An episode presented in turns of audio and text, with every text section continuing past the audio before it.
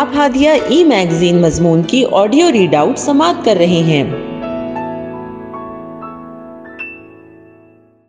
سامعین، السلام علیکم ورحمۃ اللہ وبرکاتہ۔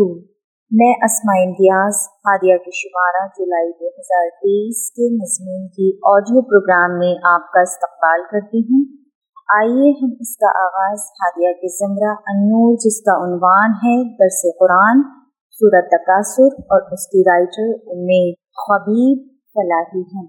اعوذ باللہ من الشیطان الرجیم بسم اللہ الرحمن الرحیم الحاکم التکاثر حتی ذرتم المقابر کلا سوف تعلمون. ثم كلا سوف تعلمون كلا لو تعلمون علم اليقين لتراون الجحيم ثم لترونها عين اليقين ثم لتسألن يومئذ عن النعيم ترجمہ تم لوگوں کو زیادہ سے زیادہ اور ایک دوسرے سے بڑھ کر دنیا حاصل کرنے کی غفلت میں ڈال رکھا ہے۔ یہاں تک کہ اسی فکر میں تم لگے گور تک پہنچ جاتے ہو۔ ہرگز نہیں عنقریب تم کو معلوم ہو جائے گا۔ تو سن لو کہ ہرگز نہیں عنقریب تم کو معلوم ہو جائے گا۔ ہرگز نہیں، اگر تم یقینی علم کی حیثیت سے اس روش کے انجام کو جانتے ہوتے، تو تمہارا یہ طرز عمل نہ ہوتا۔ تم دوزخ دیکھ کر رہو گے پھر سن لو کہ تم دل یقین کے ساتھ سے دیکھ لو گے پھر ضرور اس روز تم سے ان نعمتوں کے بارے میں جواب طلبی کی جائے گی۔ یہ مختصر سی سورہ شعور وجدان کو جھنجھوڑ دینے والی بہت ہی جامع اور بلیغ سورہ ہے۔ اس میں لوگوں کو دنیا پرستی کے برے انجام سے خبردار کیا گیا ہے، جس کی وجہ سے وہ مرتے دم تک زیادہ سے زیادہ مال، دولت، عزت، شہرت، عہدہ، منصب حاصل کرنے اور ان پر فخر کرنے میں لگے رہے۔ ان کی خواہش ہوتی ہے کہ ان کا بینک بیلنس سب سے زیادہ رہے۔ معیاری زندگی کی دوڑ میں وہ سب کو پیچھے چھوڑ دیں۔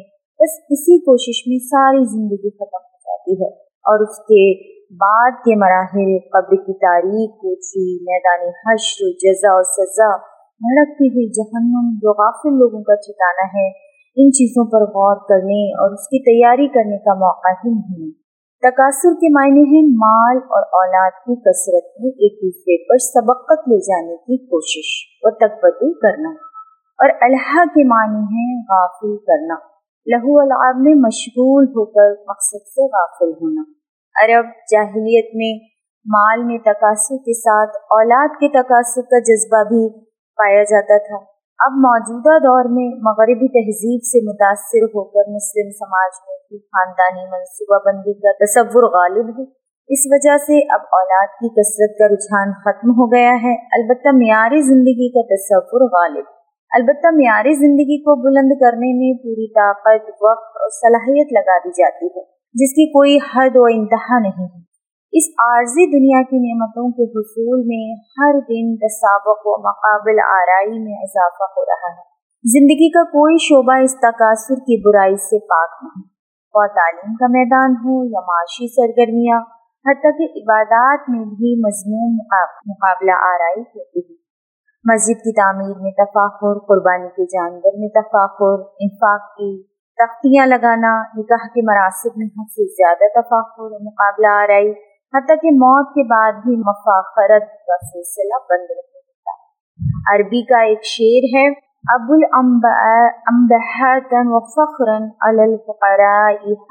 القبور یعنی عالیشان مقبروں کی تعمیر تک میں اہل سربت غریبوں پر فخر جتاتے ہیں۔ اس کا مفہوم یہ ہے کہ اسی تقاصر کی تقبدو میں پوری زندگی ختم ہو جاتی ہے اور لوگ قبروں میں جا پہنچتے ہیں۔ زیارت کا مطلب اس دنیا کی زندگی سے نکل کر قبر کے عارضی مسکن کی زیارت کرنا ہے۔ اس کے بعد اپنے دائمی مستقر کی طرف جانا ہوگا۔ اس عارضی تنگ و تاریخ کوٹری میں آخرت کے اچھے اور برے انجام کا مشاہدہ کرا دیا جاتا ہے۔ آگے کی آیات میں غفلت میں بڑے انسانوں کو بہت زوردار اور مؤثر انداز میں تبدیل کی جا رہی ہے۔ کہ متائے دنیا کی محبت نے تمہیں فریب میں مبتلا کر رکھا ہے، مگر جان لو کہ اگر تم نے اپنی روش نہ بدلی تو اس دنیا میں بھی ذلت و مسکنت سے دو چار رہو گے اور آخرت میں بھی۔ اس جملے میں جو وعید اور جڑ مضمر ہے، وہ محتاج بیان نہیں ہے۔ اس کے بعد غفلت کا اصل سبب بتاتے ہوئے فرمایا کہ تم کو یقین نہیں آ رہا ہے کہ فی الواقع وہ دن آنے والا ہے جس دن جہنم کو یقین کی آنکھوں سے دیکھو گے۔ اور پھر ہر نعمت کے بارے میں باز پوچھ ہوگی جزا اور سزا ملے گی۔ اگر پختہ یقین ہوتا تو تم اپنی قیمتی زندگیاں جو آخرت کی تیاری کے لیے ملی ہیں بے مقصد کاموں میں برباد نہ کرتے انجام کا یقینی علم ہوتا تو حقیر مفادات کے لیے مسابقت نہ بلکہ مسابقت کے حقیقی میدان کی طرف توجہ دیتے، جیسا کہ ارشاد باری تعالیٰ ہے۔ سورہ آل عمران کی آیت نمبر 133 میں وسارعوا إلى مغفرة من ربكم وجنات عرضها السماوات والأرض وعدت للمتقين.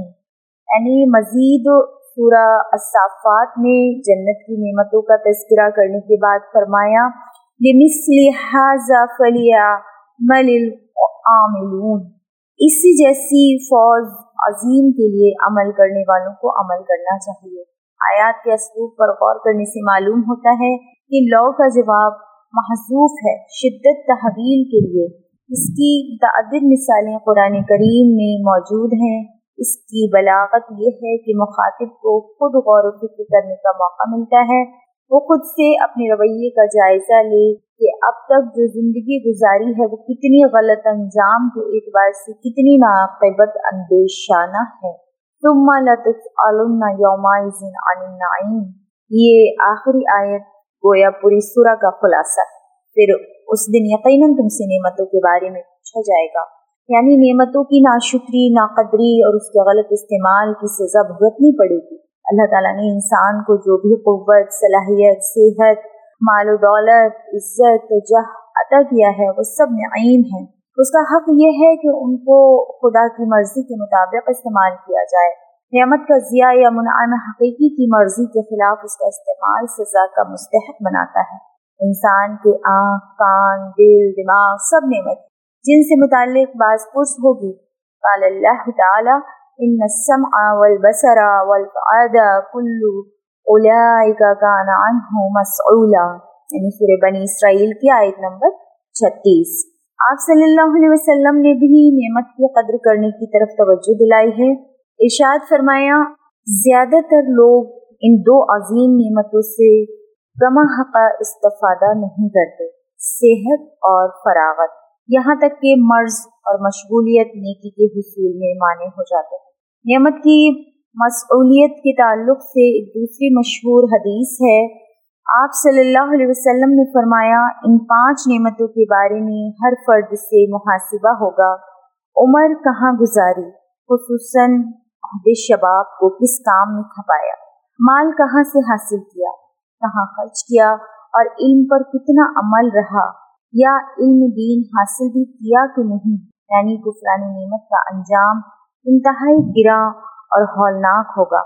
حاصل درس یہ ہے کہ یہ سورہ انسانی احساسات پر گہرے اثرات مرتب کرتی ہے فکر مند اور حساس دل فکر آخرت میں محب ہو جاتا ہے۔ دنیا کی عارضی لذتوں سے اس کا دل بیزار ہو جاتا ہے اور پھر ہر قدم پر وہ اپنا محاسبہ خود کرنے لگتا ہے۔ یہ سورہ زندگی کی ایسی تصویر پیش کرتی ہے جیسے زندگی کا طویل سفر پلک جھپکنے کا لمحہ ہو۔ یہ سورہ باہمی تفاخر کی روش دنیا میں آگے بڑھنے کی ریس، مال و دولت جمع کرنے کی ہوڑ پر کاری ضرب لگاتی ہے۔ یہ سورہ ہمیں احتساب کی دعوت دیتی ہے کہ یہ اپنی معاصر زندگی مادیت پسندی تعلیمی نصاب و نظام کا بگاڑ، خاندانی و اجتماعی زندگی کی خرابیاں، ہماری زندگی میں خدا اور اس کے عوامر و منحیات کا کیا مقام رہ گیا ہے؟ اس کی رزاقیت پر کس درجہ یقین ہے؟ اخلاقیات کا کیا حال ہے، ہم اس کا جائزہ لیں اور اصلاح و تلافی کی کوشش کریں۔ مزید یہ کہ قبر میں پہنچنے سے پہلے قبر کی زیارت کرنی چاہیے۔ اس سے دل کی سختی دور ہوتی ہے۔ آپ صلی اللہ علیہ وسلم نے فرمایا، قبروں کی زیارت کرو کیونکہ یہ چیز دنیا سے بے رغبت کرتی ہے اور آخرت کی یاد دلاتی ہے۔ اللہما وفقینا لما فی رضاق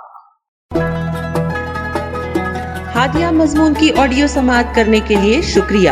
امید ہے کہ آپ کو پسند آیا ہوگا۔ ہمیں آپ کے مشورے کا انتظار رہے گا۔ اپنا مشورہ، تبصرہ اور مضامین editor at Hadiya dot in پر ارسال کریں اور ہادیہ ای میگزین کے مضامین کو پڑھنے کے لیے website W W W dot Hadiya dot in subscribe کریں۔ انشاءاللہ، ہم اگلے ہادیہ ای میگزین کے شمارے سے دلچسپ مضامین کی آڈیو لے کر حاضر ہوں گے۔ تب تک کے لیے اجازت۔ اللہ حافظ۔